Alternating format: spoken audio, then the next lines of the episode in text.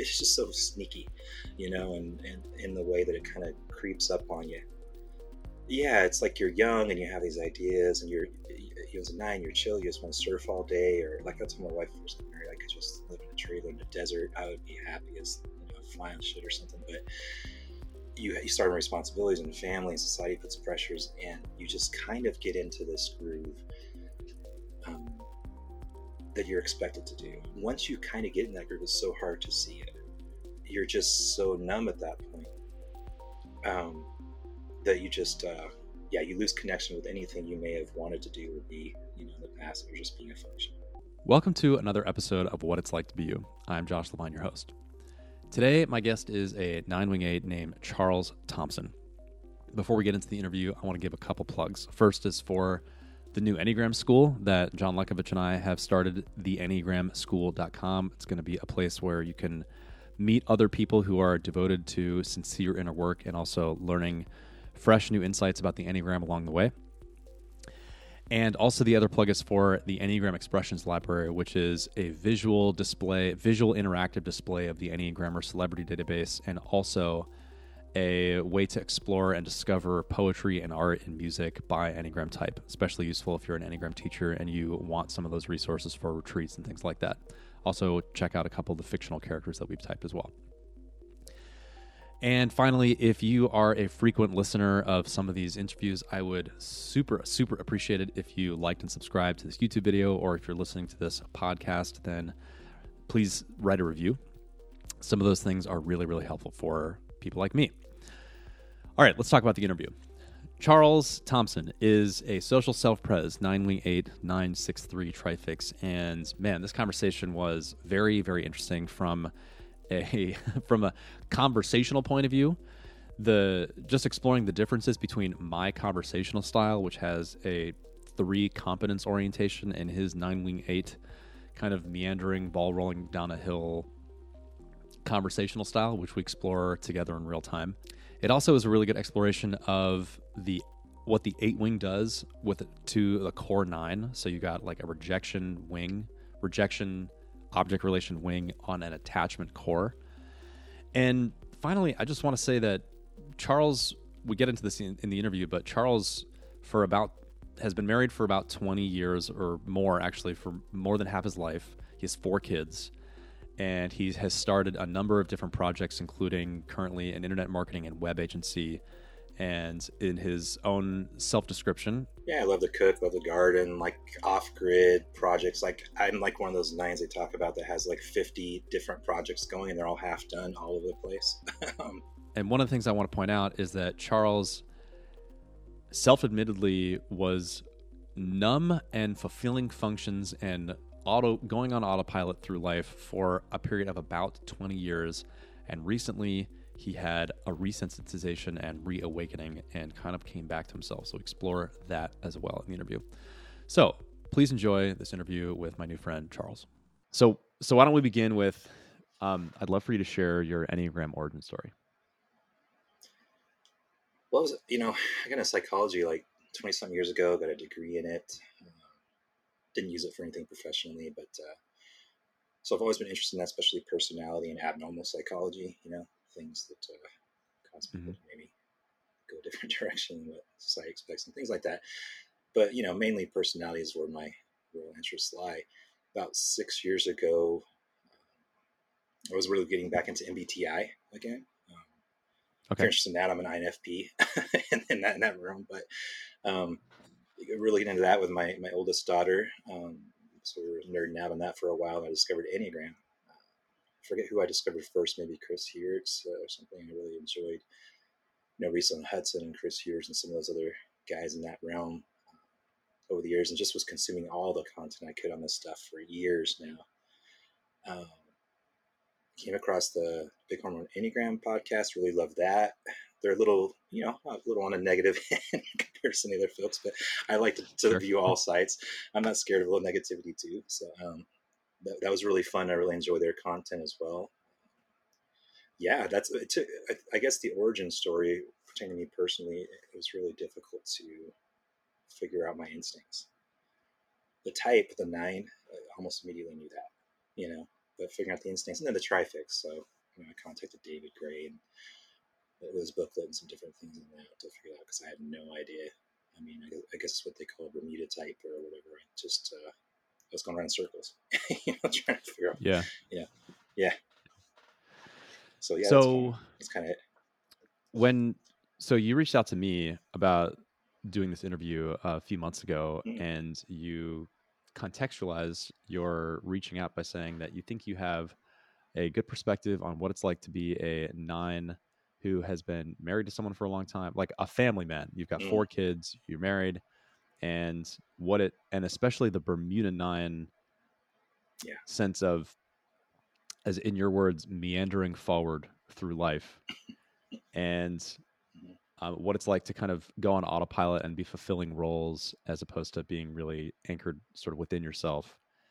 And Yeah. what really struck me about our first conversation, actually, a lot struck me. First of all, the immediate visual impact of you and your tattoos is striking, and that's a that's a whole thing that I want to get to that in a minute, but Mhm. I want to set it up because I think that the context is really important because it sounds to me like you had this really long period of life where you basically were on a form of autopilot and then Right. something happened recently where you i think it was triggered by you going to the doctor right and you discovering that you had um, an issue with your blood pressure Had to request to my and- wife. Yes, I probably never would have done it. Although, what's that yeah uh, yeah, yeah, yeah, go ahead. so, so something happened recently for you and i'd love for you to share the journey of it but you basically realized that you've not really been with yourself or something like that and you and you came back to yourself and one thing you said was like i hadn't cried in 20 years and you're crying now Mhm. and some other things are Right. it's almost like you're resensitizing from a from a state of somewhat numbness Yes. to now back to feeling m- more things at all like feeling feeling period Right. so Yeah. Um, Yeah. Yeah. I mean, 20 years sounds crazy, right? Um, I mean, there, there was a couple times, you know, family members died or, or pets. I think I mentioned that to you where, you know, I, you know, I teared up, I cried. Um, those, those moments got me even during that time. But yeah, over the, Mhm. over the last, you know, so I've been married for 23 years. My wife is wonderful, beautiful. She's a, she's a one. Um, Mhm. and so she's kept me on track in a lot of ways you know uh, but there's a way that i'm always like fighting against my function even though i'm doing it if that makes sense and my function being like you know working providing doing what you need to do when you need to do it for, for people especially from a social perspective um, but you know i feel like sometimes we live in this uh, self-pres hell of a world where everything is about money and you know the, the capitalist dystopia whatever that we live in Mhm, here mhm. so that Sure. has always just kind of made it to where you have to desensitize to some degree. Everybody does. It's not just me. You know, as you grow Yep. up, you become an adult. But me specifically, yeah, aside from a couple of times, you know, like a really close family member or pet dying, I did not cry. Oh, probably for 20 something years. Um, I remember a couple times when when I first got married and fighting a little bit here and there. Nothing crazy, but yeah, I cried a little bit then. But then that was like six months, a year in. After that, things kind of mellowed out, chilled out. We got into our, uh, like you said, got into kind of autopilot. And from there, it was just building companies, providing for the family, figuring out how I can, you know, hustle, do whatever I've got to do um, to get by, which does not lend itself to much introspection, which is what I used to like to do and be involved in when I was younger. You know, hence the psychology interest and that sort of thing. Being a nine specifically, if we want to look at it from that angle, um, I mean, obviously nines are known for desensitizing themselves um, in various ways. Uh, work being one of them. You know, I could you could call me a workaholic. That might be an Okay. accurate descriptor. There's been times where you can call me an alcoholic. That might be an accurate descriptor. You know, in this society, Mhm. um, just various ways to numb. Um, I really enjoyed the other nine fellow you had on a while back where he was talking about the numbing uh, and the way it feels, Oh, Jamie, yeah. especially when you're Mhm. numbing on like things like Netflix or YouTube, which I can go down the YouTube rabbit hole for hours if I let myself. I don't usually until night, you know, the night time or evening because I know how I can be. It's just yeah, it's just going to keep the cycle going. It just never ends. Right, right. But, um, So I, I could keep going on forever. hap- So yeah, go ahead and interrupt me. Yeah. Well, actually, it's funny. One of the things that we talked about when we first met was that you have this not just meandering forward way of life, but also conversationally. Yeah. It's kind of like you're like a conversational. Mm-hmm. yeah, don't be afraid to interrupt me. hill, that was you one know? difference. Yeah, between me and the last Uh-huh. fellows. I, I don't I don't mind being interrupted, and I will interrupt sometimes. It's a little different for me on that Okay, because I know I meander. You know. Yeah. that's a good. Actually, that's a good one wing versus eight wing distinction right there. That's Yeah, yeah. I think so. Yeah, so. it's very aw- awesome. The- guy, beautiful Bermuda nine. Yeah, he's amazing. I agree. Yeah, yeah, James is a good friend.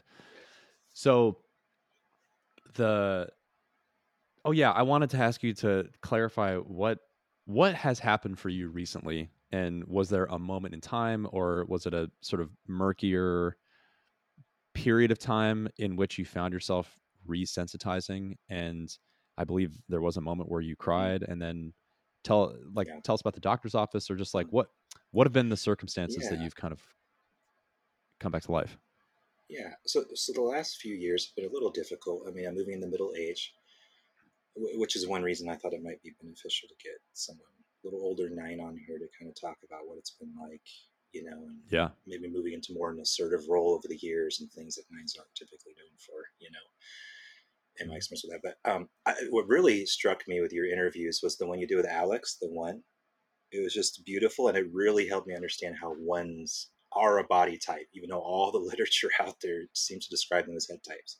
You know what I mean, or, or heart type, something in that range. Uh-huh. And and Yeah. but ones are not abnegating their gut reaction. They're emotionally justifying it. They are, and they're abnegating their their logical center typically to do that, right? Like that's the difference, you know. Um, anyway, I really enjoyed that interview, and that's was like I got to reach out to this guy because it's beautiful. We should talk about cat paw and stuff. But uh, it's- here I am meandering. Let's go back to what was the question? I'm sorry. I was just going to point that out. Yeah, no, I, I, I, am still thinking about the why I, why I introduced myself to you and my origin story. I'm still back there. Sorry, I'm a little slow. that was such a that was such a great moment. I just love that because that happened with with David too, where I'd ask a question and it would almost like dissolve in his consciousness, and then and then come I'd back. remind him what the question was and be like, "Oh yeah, that's right. Yeah, okay, Wow. like, let's say okay, let me answer that question." So So the question is, can you tell us- gut, you know. yes, yeah. Can you can you tell us about what has happened for you recently around your kind of resensitization and yeah, Yeah. It. So you know, getting older, middle age is like from the beginning. Um, daughters moving out, both of them, you know, moved off out of city to go to college. You had a great time, Okay. you know, but you start to question things and realize, oh, what is my function in this environment? You know, what am I doing? And and I had the enneagram to help me and, and to play with this, but at the same time, um, health issues were sneaking up on me that I, I wasn't aware of. Um, high blood pressure, extremely high, to the point where you're getting you know, brain fog and depression and stuff like that that I wasn't aware of. I just knew, you know, I knew what depression was clinically based on my, you know, psychological studies. I knew something was a little weird.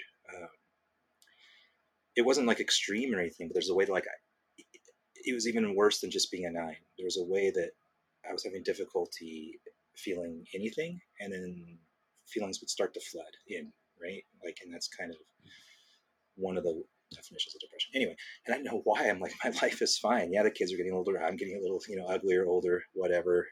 But it's like nothing crazy, you know. But um, so the funny story is, um, I got, I guess it's called sciatica. I just woke up one morning, my ass was hurting extremely. couldn't couldn't even put on my own socks or shoes, and I hate being dependent on other people, you know. sure. And um, so my wife would have to drive me around, help me put on my socks a bit. So her, she'd been pushing me for a while to go to the doctor anyway, because I've been forever. But then this specifically, okay, that was it. I gotta go.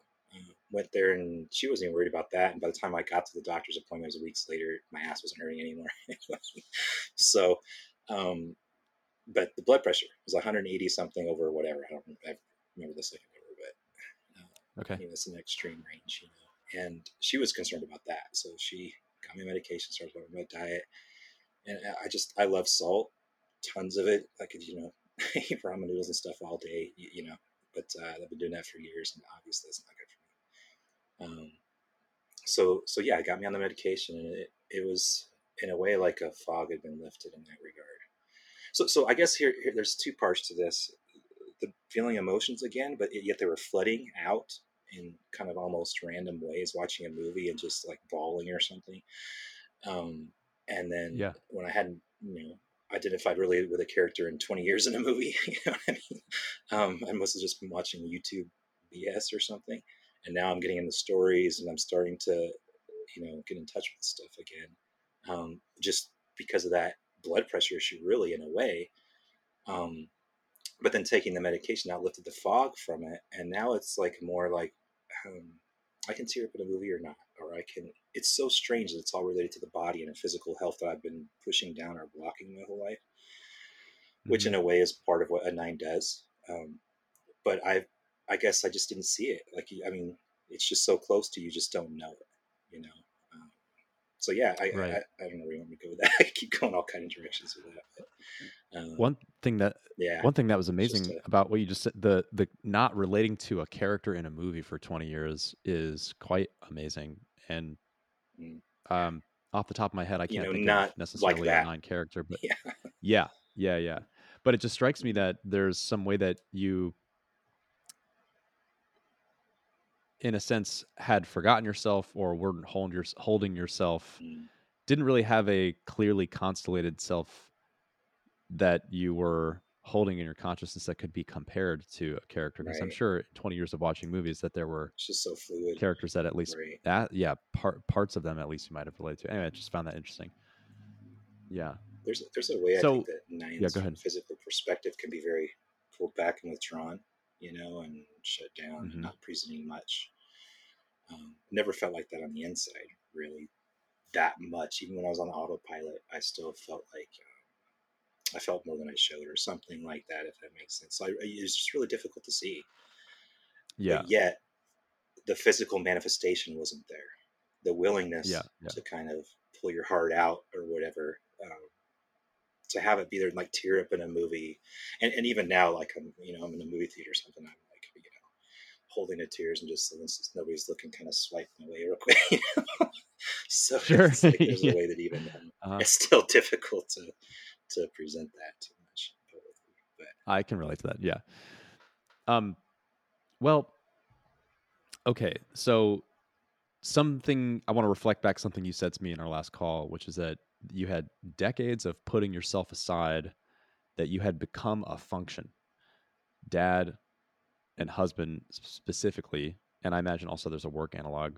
Um, you have to mm-hmm. fit those roles and it's not just something that you you thought about you said you just you just fit into the groove yep going with the flow yeah. right whatever yeah, that is yeah. and, and, and it doesn't necessarily mean like some people think with nines of not putting yourself in positions of authority you have to i mean sometimes to, to really provide out there these days you kind of have to be assertive and put yourself in some sort of authority role especially with as many kids as i have for right? Um, it's very difficult to provide for them these days without you know moving beyond the standard nine to fives right? So you have to do mm-hmm. something. So um, yeah yeah go back to what you're saying i'm going off on a thing again but, uh, just i was refer- referencing your description of yourself for however like the last 20 years or something right. of fitting into the groove and fulfilling yeah. certain functions and kind of deleting yeah. yourself um here I am justifying it, and, but that's what happened, right? Yeah. Yeah. Right. Yeah. Um, I guess I was trying to present the social context or something justifying. I'm like, well, this is why I had to do it, and blah blah. But um, yeah, it's yeah. uh, it's it's it almost it's is, is, insidious the right word? It's just so sneaky, you know, and and in the way that oh, I love that sneaky, yeah. on you yeah, it's like you're young mm-hmm. and you have these ideas, and you're you was a nine, you're chill, you just want to surf all day, or like that's when my wife first got married. I could just live in a trailer in the desert. I would be happy as you know, fly on shit or something. But you uh-huh. you start responsibilities and family and society puts pressures, and I don't know if it's a Bermuda thing. I think it is because the way I understand, you know, threes and sixes, they could do a lot of this too. You just kind of get into this groove um, that you're expected to do in a way, right?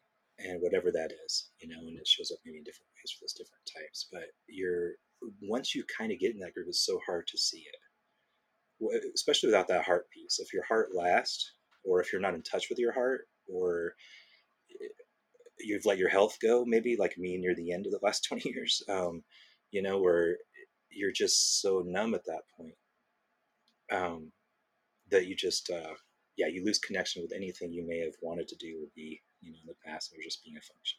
I guess is kind of what I meant by that. And, and then you start to wow. see yourself, you start to project on other people. this is where it can get ugly too, or a little resentful. Maybe not so ugly, but I I can get frustrated with people, you know, at this point in my life, and I can show it, you know, and stuff like that because I feel like, and this is me, this is not them, but I feel like they're always wanting stuff from me, always needing stuff from me, physically, mm-hmm. emotionally, sp- just space wise, whatever. And I don't need anything from them, right? That's that's how I see my ego right? That's kind of what you okay, get into sure. that point when you get into that groove of that capitalist dystopia. Like I'm the guy and everybody else, you know, uh, you're coming to me, and you can start to deal with family and people you really care about, right?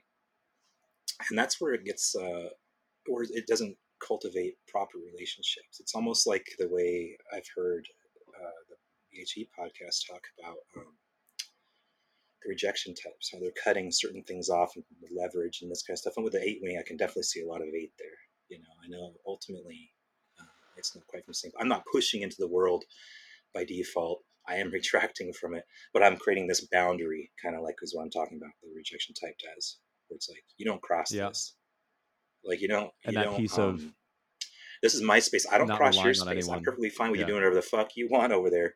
You know, you do whatever, but leave me alone. Let me do my thing over here. You know what I mean? So there's this way you start to get resentful right, right. of even people you love and kids that, that do need you and should need you, uh, you know, where you start to realize uh, this isn't healthy, something's wrong, you know, pull, pull back, right. You know? yeah, this is, this is, I love this point about the resentment that builds up when you feel mm. like someone is asserting some obligation on you or something like that. Like you have, like you have mm-hmm. to do something or someone there's and whether it's you know your partner or your kids or your work or whatever but there's something there's some way that if there's something that is pulling on your energy in a way that you in a certain sense mm-hmm. haven't fully consented to or brought yourself to say a say a full yes to then it feels like an obligation or a, a form of inner pressure that the nine throws a very quiet rebellion against and yeah. or maybe not so quiet in your in your sense but there's a way that well until they don't yeah until until something builds up and it might even just be a narrative you're telling yourself you know it might not even be realistic but you've been not communicating it properly and and mm-hmm. reserving mm-hmm. your feelings on it for so long and come out in pretty awkward ways sometimes yeah right right mm-hmm. yeah and man i was i wanted to just rewind a sec because you used some really beautiful and stark language to describe the the numbed state that you were in, where it was basically like you. One thing that is really striking to me about numbness itself is that just be by definition of what it is, you don't notice it. That's what that's yeah. what being numb is. it's in you, the inability yeah. to actually notice your your sensory reality. And so, For a really good example. Oh, go yeah. ahead. Yes, I'm sorry. Go, no, actually, I would love an example. Go ahead yeah, a really good physical example of this is butterflies, you know, and the stomach nervousness. Uh huh. Because I, when I was younger, I got those a lot, like a lot. It felt like everything was kind of, you know, and and um, sure, you know, really hated public speaking, almost to the point where you could call it a public speaking disorder in a way, where I skip classes on those days. I don't know if you know the definition of disorders in psychology, but essentially, where it's affecting your goals in your life, then it's now a disorder. Mm-hmm. So so skipping out of classes, getting lower grades, which I hated, not the best, right? So it was to that point. But as I got older, like in, in realizing it um, recently, maybe through the Enneagram, I'm like, what what does being in your gut, being back in touch with your body even mean, right? Over the past few years, trying to figure that out. Yeah. I realized I haven't had butterflies in like that same amount of time. 20 something years or forever anyway, you know, whatever time it was. It's just been so long I forgot what it even was like. And I'm getting those again, you know, but, but I, I don't look at them the same, you know, um, it's almost like uh-huh. I think I've heard it talked about before with like some people that's excitement to some people. It revs them up and they love it. And other types that are seeing it maybe negative, negative light, like I did, where no, I have to control, I have to suspend. Nobody can see my face show any kind of fear or anything. You know, I have to keep this in. Uh, learning so long to tamp it down that it was fully tamped, I guess, right in a way. Um, but now feeling it again and realizing that's not so bad. It's okay to be, you know, show a little uh, you know, inflection and stuff like that. You know, so yeah. Right. You know, the the butterfly thing is such a cool example because it's it's a way that you know when you were a kid you experienced your your sensory reaction to the world. And that is that is a function of the body center to actually experience your sensory response to something. And the it's just such a cool example because both nine and eight are numbing themselves in certain ways mm-hmm. and just the the absence of those butterflies from your life is such a cool illustration of of of numbness that it's yeah. like you numbed somehow unconsciously your response to the world and the world's impact on you and it's very interesting to me that they're coming back now i just i find that so fascinating yeah and the other fellow talked about the numbness almost being like a, a buzz in the background that overrides everything and, and i definitely do agree with that i was like wow that's so on point in so many ways. There, there is an, another yeah. kind of numbness though that I experience too. That's a little more dead than that even. and I'm not, I'm not, talking about the autopilot stuff we are talking about before because I was very active. I was interactive. I was out there doing, but like I said, just as a function. Yeah. Um, Almost like a, yeah, like you think yeah. of a workaholic or something. Just kind of like you know. But there's a yeah. way that I kind of that the numbness can just be this dark hole where there just really isn't anything there's no feelers out in the world like I would normally be as a nine pre-receptive.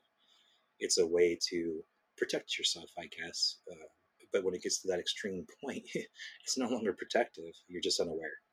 You know, you're you're um, yeah. You, you, are in your stories in your place, maybe, but sometimes you're just on the autopilot. You're just, or if you're laying in bed and you're just. You, I used to think about this way like you know, oh, I have almost this superpowers, and I can just shut my mind off, you know, like and just go to sleep, right? There was mm-hmm. times in my life where I mm-hmm. couldn't, or it was racing, you know, work or stress or something. But so I could just shut it off, go to sleep. Didn't need YouTube, didn't need anything, um, almost like that. But there's a way that you get closer connected to that shutting off. Then it becomes too easy. And Then it's just like almost like you're zombie or something, you know. Um, yeah. I, I, don't know what other people would have experienced from me on the outside, but that's kind of what you feel on the inside. You know, it's just that's like, actually exactly what I was just wondering is what what yeah. do you think I would have known? Like if I had interacted with you, mm. what would I have seen in that moment? Probably me just doing something, some project or something, going through the motions. If you try to mm. talk to me, I'd be very cut off, and not responding properly. And I still have a tendency to do that sometimes, you know. Okay. Um, where there's almost it's almost like that boundary just doesn't go away even if i my heart might want it to like you know kids or something or you know uh, you know i'm really i've really been worrying about them or thinking about them but yet now i've tamped things down because i am worrying about them but now they're coming to me t- wanting to talk to me and i'm not even re- responding to it properly because i'm so okay so this is kind of maybe this is one way to put it there okay. there's a way um, that, and this may be all nights, I think, um, uh, but me specifically, where feelings, even good feelings, other people's feelings and good feelings, can be too much for me, right? And scary in a, in a way. If you want to call it scary, I guess it's more just like invasive, maybe scary, some, somewhere in that range. it's just too much. Um, so, yeah.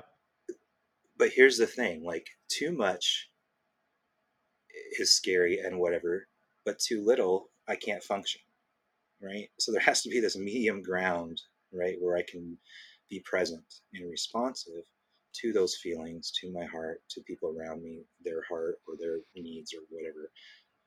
Um, logically, you know, without feeling like this is too much and I'm starting to get you know, like oversensitized, too much sensory input or whatever you call it. Um, but not allowing myself to drop into that hole, you know, where I'm unresponsive almost or overly um, stoic or something or whatever. You know, I don't know how you put that really. I don't really see myself in that. Yeah. But, you know, um, yeah, yeah, it's like it's like there is this equilibrium that a nine is looking for. I guess so. I guess it is a nine thing. Maybe there's this equilibrium that you're looking all types. I think are looking for some sort of equilibrium, but as a nine, it's that that uh, it's almost related to uh, not really sensory, but just the entire world. you know, just everything. Um, being either too much or too little. You know, too much is stressful, and then you start to drop into that pit of too little, and you have to bring yourself back up.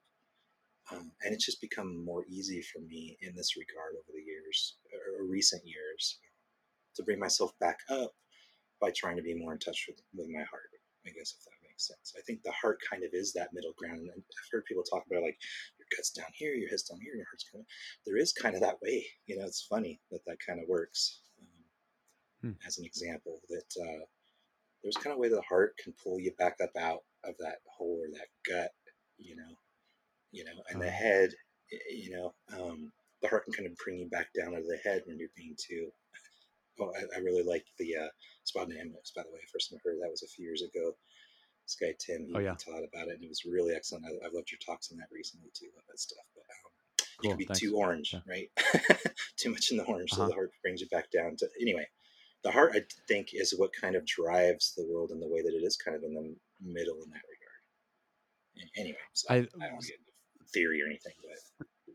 there's something really interesting about what you're saying. This this too much, too little thing, and mm. it's bringing up. It's yeah. it does it does strike me that there is something really true about nine seeking a kind of Goldilocks perfect little sliver of like the world is impacting me and affecting me like just enough right. and I'm bringing myself out just enough and there's this kind of uh, perfect meeting point, but it is a kind of teetering, th- like yeah. thin edge of a blade or something like that, or like a unstable equilibrium. See that in the one it, wings too. Yeah, that frustration. Yeah, they're kind of doing that fluctuation thing a little more um, in real time. You know. Yeah, actually, I was just I thinking for you, like it's more with, like a drop and a pull. You know. Yeah. Like the way that I'm conceiving yeah. of eight, nine, and one these days is that nine and eight are both types that their strategies are to numb themselves. Uh, nine kind of numbs itself in response to the world. Eight numbs itself preemptively so the world mm-hmm. can't get to it. And then yeah. the one is sort of an inability to numb itself. And that's what creates all the frustration because anything that gets in feels like a irritant or a contaminant. But what's really striking to me about you is that with the as an as a nine with an eight wing without that frustration affect, there's like a it's kind of like a double numbness that you can get into and yeah. that's that feeling of of yeah, living death that you that you said in mud yeah right right, right. there's a lot of things you can yeah yeah yeah as a social type you, i'm so hyper aware of it i think too um, eh, I mean, there's a sense sure. that the okay. self pres is a little more in tune with this, right? And, and, it would be more drastic if I was self pres first my wife is self-pres first one, so oh, we kind of other out in a lot of ways. And, but with the mm. social, there's a way that I'm seeing it in real time, but like I'm in this hole, unable to reach out that hole and interact with that person properly or something. When I'm in that right stress mode, I, I would call that stress. Mode. Yeah, yeah. That, that that's the response to that. Yeah. Mm-hmm. So, speak bringing social in for a second, and then talking about like the last couple of years for you of being on the other side of having started to resensitize yourself and unnumb yourself. And I want to I want to talk about your tattoos. Are you are you want to go there? sure. Okay. Yeah. So so my understanding, you correct me if I'm wrong, is that you just recently started getting them. Well, I got my first one when I was 15. I started getting okay. ones that are a little more unsocially acceptable in places, I guess. There you go. Some people. There you I go. know this these days yeah. it's gotten a little more murky in that regard, but um, right. Like I still tell my kids, like I let them all get their first one when they're 16. I'd pay for it. I thought it was a great way to like kind of. They all seem to want them to get them into it, and like, yeah, sure. I'm just gonna help guide you so you're not getting like lips on your ass or something. But let's, you know, okay, you know, something like that. But um, okay so there's this way that it's got more acceptable. I still tell them don't, you know, don't put on your hand or neck or something yet, their face. You know, you still need to get out in the work world. Who knows what you're going to need in that regard socially. I'm always worried about that, mm-hmm. right? so, but I got, I took myself to this point where it wasn't as important anymore. I'm done with the corporate world. You know, we can do a lot of stuff with clients remotely. I don't have to have camera on all the time where people might be worried or judge me. You know, um, that that Mhm. sort of thing. Really, why I've been getting them more and more and more visible, and, and some have had some relatively visible places like these these bands here. You know, that's my four kids. Yeah. Each one represents one of them. You know, the little animal on it. Cool. Um, a funny butterfly with a hawk. Uh, and anyway, so I've had these for you know started these like 15, 16 years ago and stuff. But yeah, the the neck has been maybe the past four or five years. Um, Okay. Yeah. th- this hand one is actually just this. This is my wife and his anniversary. Most stuff I get is related to family or friends. I've got the Just- Scottish crest here. Yeah, go ahead. yeah. I was just gonna say for people who are not watching the video, listen to the podcast. Can you just Okay, describe? Yeah. I'm- especially like you have Harriet Tubman on one Oh, side yeah, of your face, here. Uh huh. right? Yeah, I got that in Yeah. 2019, and then actually just did this kind of like halo thing. That I thought was cool, like around it. Um, So it's literally like up your neck and up into your cheek, like the face of Mhm. Harriet Tubman is on your face. yeah, yeah. And what really struck me about that, other than just it is striking, i i- period, but that you you said you live in a somewhat conservative neighborhood, and oh, this right, is right, yeah. right, Sure, and you that you got to deal with the you- Trump flags and the not to get political. Yeah. here, but you got to do that. sure, yeah, yeah. I mean, Big trucks. yeah, I drive a big truck, but. I don't, I don't do the Trump thing. But yeah, um, yeah. Uh, what I'm point, yeah. Well, I'm just Yeah, pointing to the your your willingness to locate yourself Mm. about something that you care about in a context where it wouldn't necessarily fly socially. Nah, and being a and social wouldn't have done type, being a social ago, so- there you go. Yeah, yeah. And I find that Yeah. so interesting. I mean, that's a it's just a very clear point of evidence around the transformation you're undergoing. And, And there's the- a- yeah, go ahead. there's a way that, that, that you know this kind of stuff is signaling in a way like here's the scottish clan thing um, here's you know here's Harriet Tubman you know one of the heroes of the, the underground railroad and how awesome that is and i really value freedom and stuff you know Yep. uh, eight nine that range obviously that's huge for me autonomy it's, do you do th- your thing on Mhm. mine but i'm not going to put anyway so yeah i love that um it, the other thing is too is learning to have people that you can they don't have to be perfect that you can look up to you know um, i've always told the kids over the years no one should be your hero you know no one's worthy of that in a way um, people are just people and we're all just a bunch of you know dumb monkeys in a sense just trying to figure shit out right that, was not so nice thing, uh, perspective for the last 20 years um, Okay. but but now I'm like heroes are fine, you know. And I've got this, and I'm, I'm tying more things into the family and history and, and, and stuff like that. And my anniversary, of my wife on my hand, um, the, the roses, you know, roses were at her wedding, and there's two of them. And describe it for folks not looking, but um, yeah, it, there's there's a, a sense now that I just don't care as much. Um, if someone doesn't agree with me, that's fine. You know, um, I'm not as like sensitive to it or something and I don't have to be. I'm getting older, crustier. I, I, I might be one of those old guys, you know, when I'm 70, just go around and say what the hell I want, you know. I don't know. Maybe I'm starting down that path, you know, the old crusty path. sure. I mean, I don't know if this is growth necessarily, but this definitely feels good, you know. Um, something I haven't, uh, Mhm. you know, that hasn't been easy, you know, over the years. Social self-pres and that sort of thing. Because there's a way that self-pres ties into that too, right? Like you're very I use self-pres often to provide my social standing and be a provider and stuff, and then I it goes back and forth. But Well, Yeah, it yeah, certainly feels like a, a story of individuation. And Right. basically, you know, saying, I care about mm-hmm. this. Yeah. And and then actually marking yourself on your body with it's very um, permanent. a, st- a, a Yeah. stamp of caring. Yeah. Yeah. in, in all honesty, though, I, and I do try to find something that I like or that I think could be important, or not just some meaningless, frivolous tattoo. Um, Mhm. um, like maybe some of the first ones I got when I was younger or something. But I, I, it's very, very physical for me.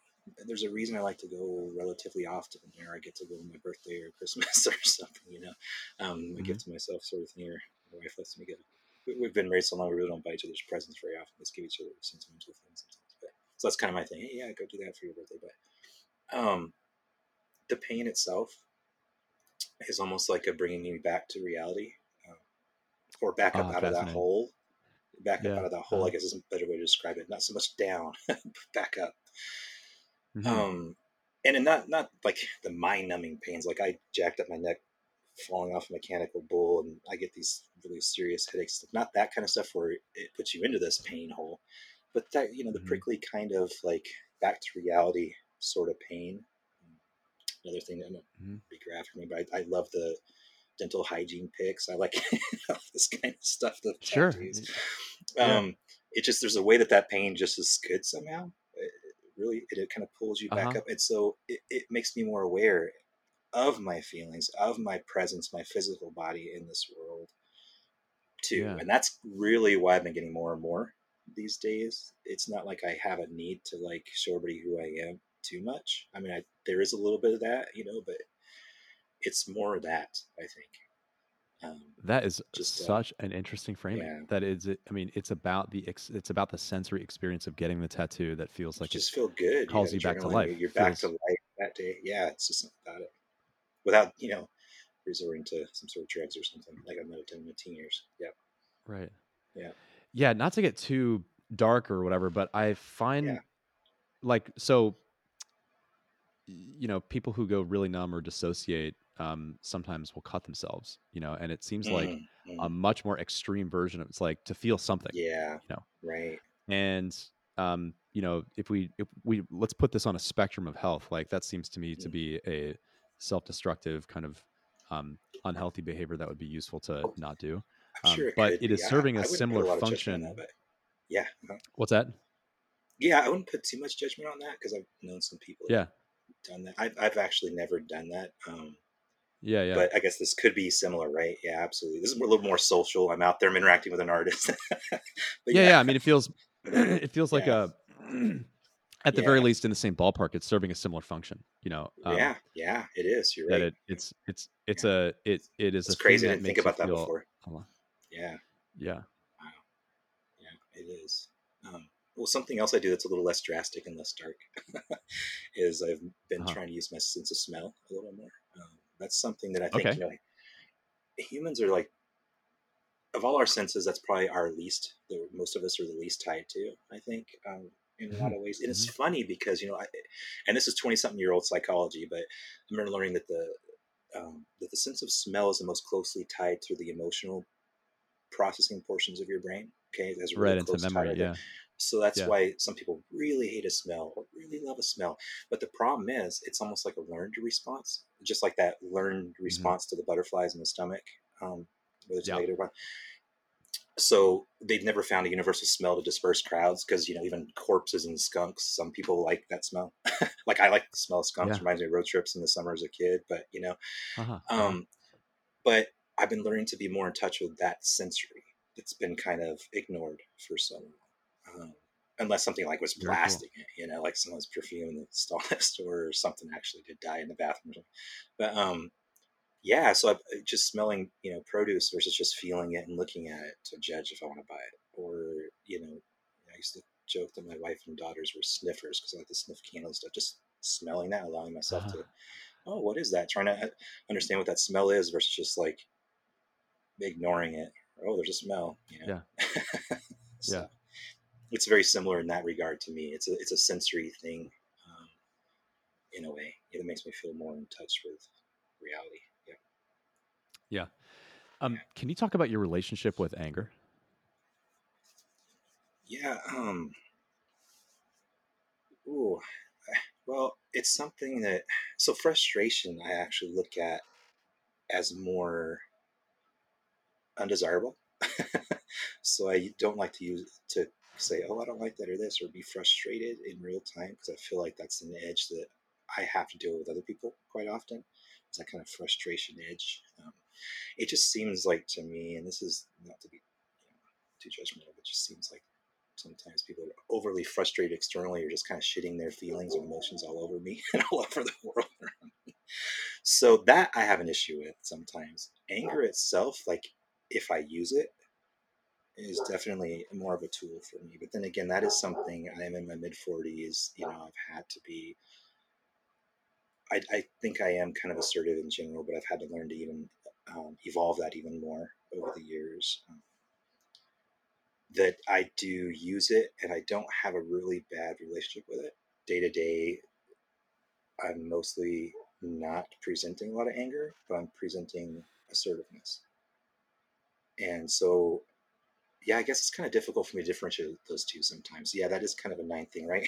like what's being assertive and what's being angry. Because sometimes it takes that anger in there to wake you up to become assertive right? And that's kind of what I'm talking about too. Back again, not to circle back around tie everything together, but where sometimes things feel like too much, right? And you got to watch it, you got to bring it back down. So I, I, can see myself in real time sometimes getting a little too assertive and pulling it back in, versus like what a nine, a more immature nine eight or somebody might do, where they're just kind of like bam with the full force of it, and then they leave or something.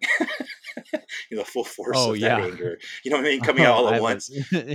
you know, and then they're yeah. gone because now they feel stupid, they feel whatever. It's like, see you, you know. But, um, yeah. So it's it's like it's more healthy, I guess. Uh, uh, not to say that I'm keep I'm growing and everything's roses, but um, it's more like I can show it, be assertive, but not go overboard. You know, go back. Yeah. Uh huh. Man, I have a nine wing eight that's very close to me, whose identity I won't reveal, but I that tracks, man. that is, you know, like the that's really funny. the it, brunt force the of the eight wing that, yeah that only comes out occasionally and and sometimes yeah seemingly out of nowhere and then all of a sudden it's like oh no i'm just you know like what who me well it's, yeah. it's kind of like too it's like a lot of people and this is the nine wing eight's fault to some degree i'm not your friend but a nine wing eight it's probably their fault mine mm-hmm. specifically mm-hmm. um where you're not giving people a lot to go you're not giving them that frustration right? Right. That most other types have it at least in their wing or that are giving that kind of thing. Like, no, I don't like that. You're not usually giving that. Like, you know, you're, you're usually giving like, no, whatever, it doesn't matter. Um, and sure. so people take you sure. at your word. And then next thing you know, yeah. you've built up this, this line of violation, you know, that, uh, it comes out because it's like, you're not seeing me. Well, you didn't give them anything to see, you know, often. So, so you kind of have to take some responsibility. So is another way to say that like the fact that you're not expressing or sometimes even in touch with your frustration is that that line of violation continues to get crossed and there's a backlog that develops and then at a certain yeah. point you know the straw that breaks the camel's back and then there's the explosion or if, if maybe well yeah and then there's the explosion that's the way i understand it and i'm i'm, I'm just to put this in perspective so, you know, because I don't want to get into specifics of people and stuff, but I've never been violent. Mm-hmm. I'm not a violent person at all. So I mean, like mm-hmm. exploding. I just mean like saying what I actually feel in the moment. Yeah, coming out, yeah. possibly as yelling, you know, or something, um, or yeah. what I consider yelling to other people might not even consider. But it's like it's just feels like too much. It's like a flood of too much. That the nine has been feeling maybe for weeks or months or who knows, you know and that's mm-hmm. kind of what it is. It's giving somebody back too much all at once, so they can't process it because the nine hasn't been processing. they're kind of shitting it back out in the world to help them process it, and then they're going to feel bad about it and ruminate on that for the next six years in bed when they're going to sleep. sure, you know what I mean? yeah, yeah, yeah. Mm-hmm. You know, one thing I'm struck with about our conversation and actually your conversational style is not just its somewhat meandering quality, but it's it's the volume of your voice stays relatively low and even as you're talking. Wow. And then and then every once in a while when you get animated about something it becomes a little louder and you kind of come back to a resting point of yeah. like kind of it seems like where you're at now. Mm-hmm. And that that's a that's one clue. I think like if I were typing you for example from scratch that would be a clue to me that you're a nine, but I'm curious if you have a a relationship with the volume of your voice, or if that's too abstract a question. I think for, I'm often where, unaware where of it. That? Yeah, I think I'm okay. often unaware of it.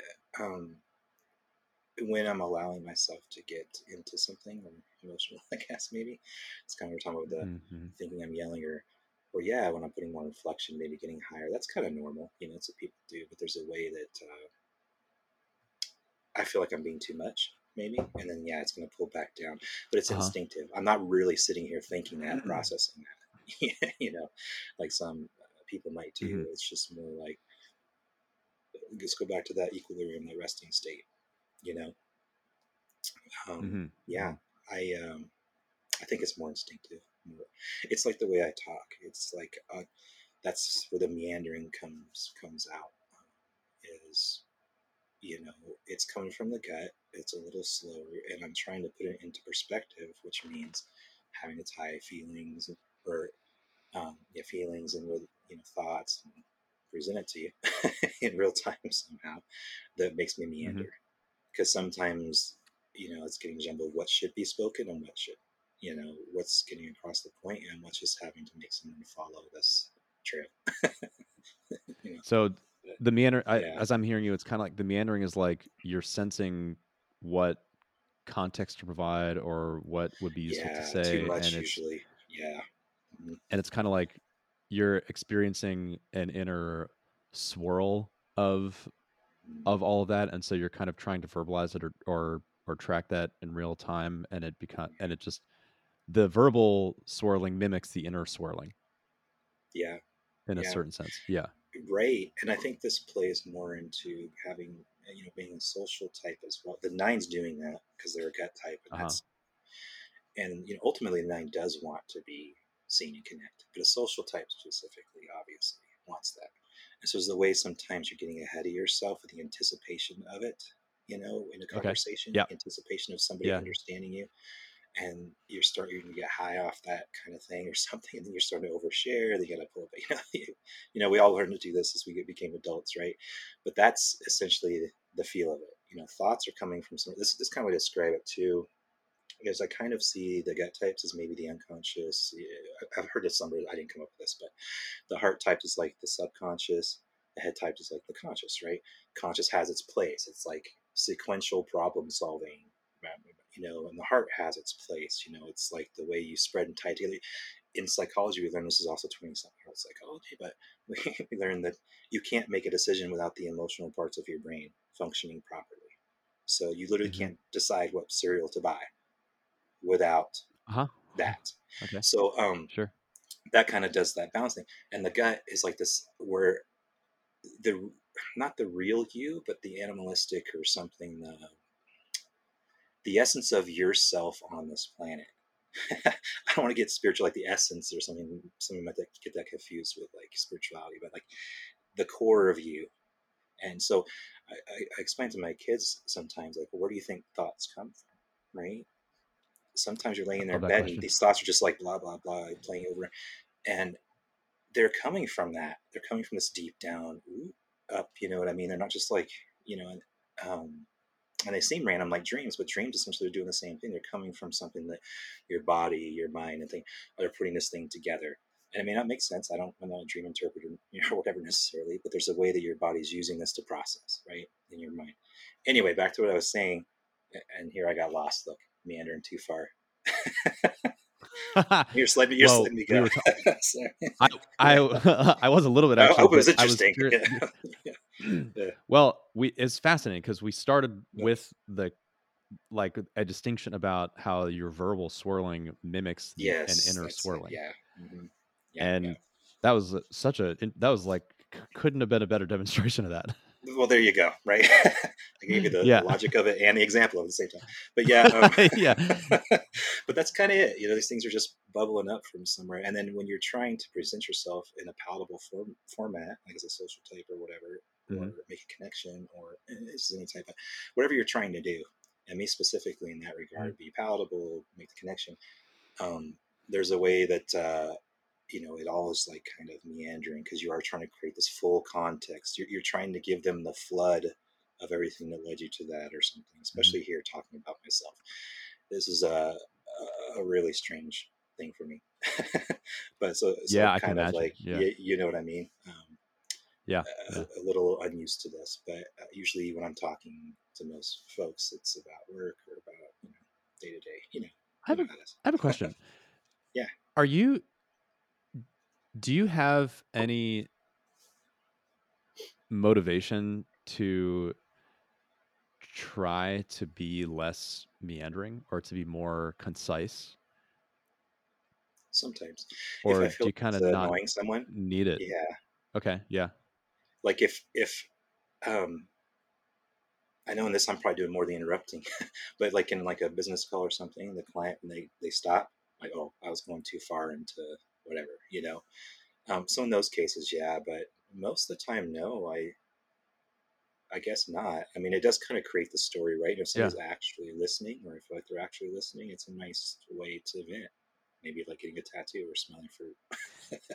you know, it's a way to kind of connect. Um, yeah.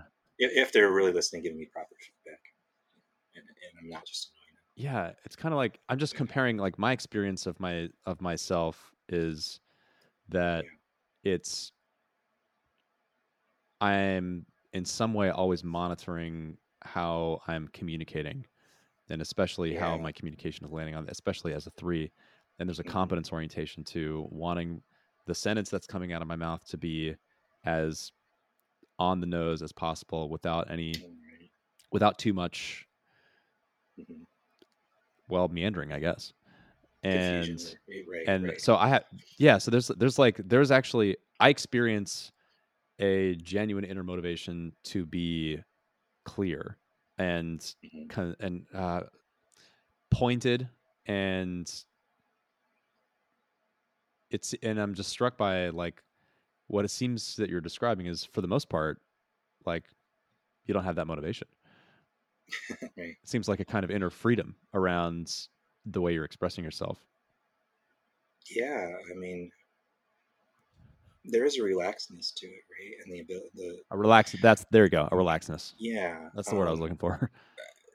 because if you are really attuned to uh, the control of it, you you can't be really attuned to the control. Let's put it that way to be relaxed.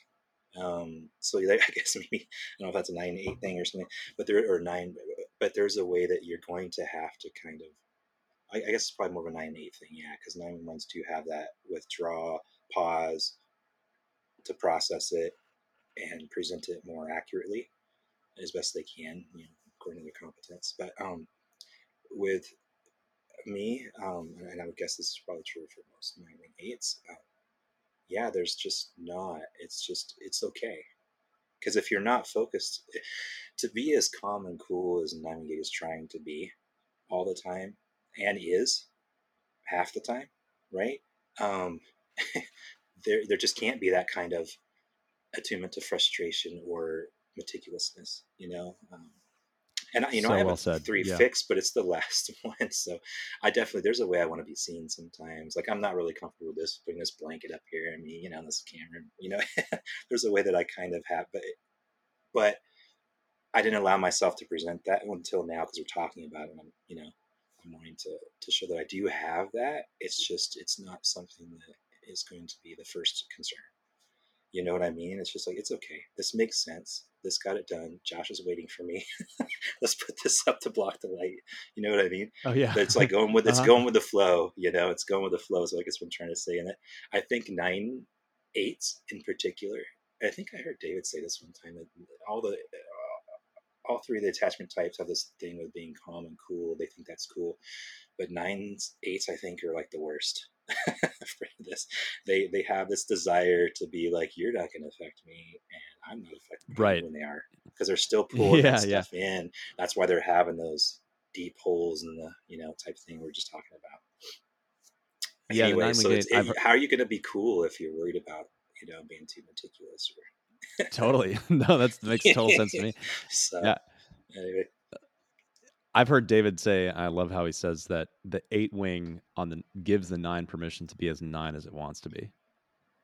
And there's like there's there's a kind of there's the nine wing is both is both solid with the eight wing, but absorptive, like leading with absorption, but has like the solid barrier of yeah. the rejection uh, object relation kind of there's a way that it goes at the same time two ways on that too so like some some types and i forget who maybe it is Russ Hudson called a 9-8 the referee i've also heard it called the mountain the mountain is what you're speaking to now that kind of like here's the mm-hmm. boundary mm-hmm. this is nine land that's your crazy shit land you know, here's that boundary mm-hmm. but then the referee right and i think this might even be more uh, observable in a social type like me especially imagine a scene like this riding in a minivan with like 50 kids like I've done so many times in my life, you know, screaming and all the crazy stuff. And you know the wife's frustrated, not happy, and we're on some road trip. It's supposed to be fun. I'm on vacation. I'm having to check emails because clients are emailing for some reason now. Even I picked the day that they shouldn't be, you know, whatever. And um, when the kid's poking or fighting the other one or hits the other one or something, you know, the referee's popping it. You know, there's this way that the eight pops in when mm-hmm. Something is too much or something is is infringing on their nine land. Something crossed that wall, that boundary. They, uh-huh. That wall wasn't yes. enough that day, or it didn't work that day. But now eight's popping out, and now it's now it's asserting that that autonomy into the world. It's asserting that control. And I used to think like, oh, it's, it's I'm like I'm doing it for your best interest. You guys got to be chill. Quit being like that. Don't do that to your sister. But I had to realize the enneagram that that instinct is me doing it for me initially, and I can you know pull hmm. back and be the grown up, right? But that initial impulse, that's a selfish thing, you know. So there is a way that hmm. also um, the, the eight gives the nine permission to be as nine as they want, you know, and, and, but there's also a way that the eight does protect the nine somewhat too, right? As an act of protection, not just a defensive all the time.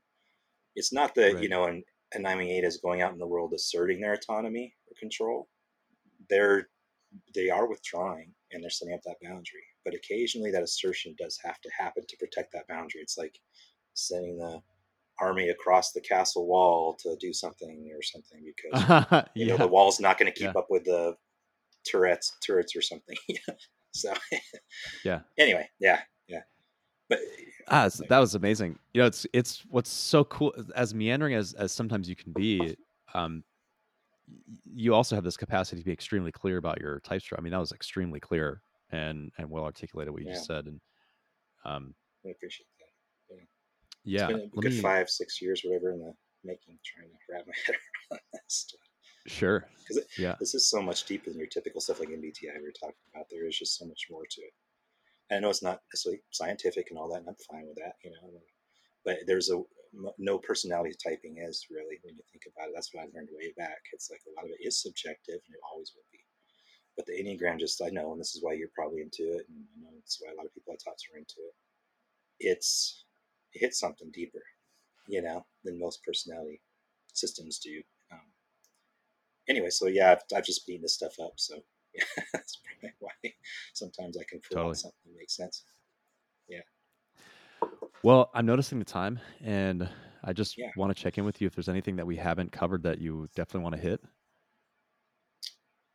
You know, I don't think so. I think you've been a really, you know, great talking partner, listener, and allowing me to kind of go off of my things without, you know, and still kind of keep me in check. So no, I appreciate. It. I think we, we did great. That's a good great. intro to what it's like to be this guy. So somewhat. Yeah. What's this been like for you to be interviewed?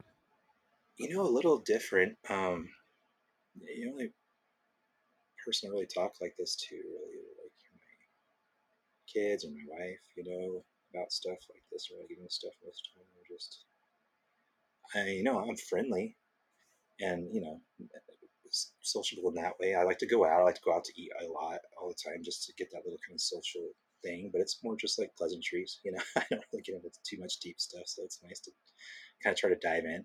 So that was fun. Um, yeah, um, great, unusual but great. Yep. Cool. Yeah. Well, I um, I this is so cool. It's amazing uh, how I love doing these interviews with people who have worked with the enneagram and cultivated a sense of their interiority, and yeah. it's just amazing to hear you articulate with such clarity your inner experience of being a nine wing eight. And so, yeah, I just really appreciate you being that's, willing that's to. That's the experience, though. but that's yeah, part of that's kind of part of it. It's yeah, both, that's it's exactly form, it. It's, it's, the form and the content. You know, it's not just that's it's why both we what said you say and how like, you say it. Yeah, preparing would help because it's going to be some gut talk. yeah, that's right. if we're doing this, if we're doing this right.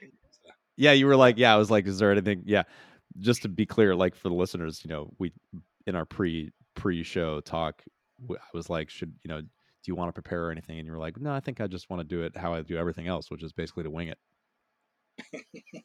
yeah. so I yeah. do client presentations and everything.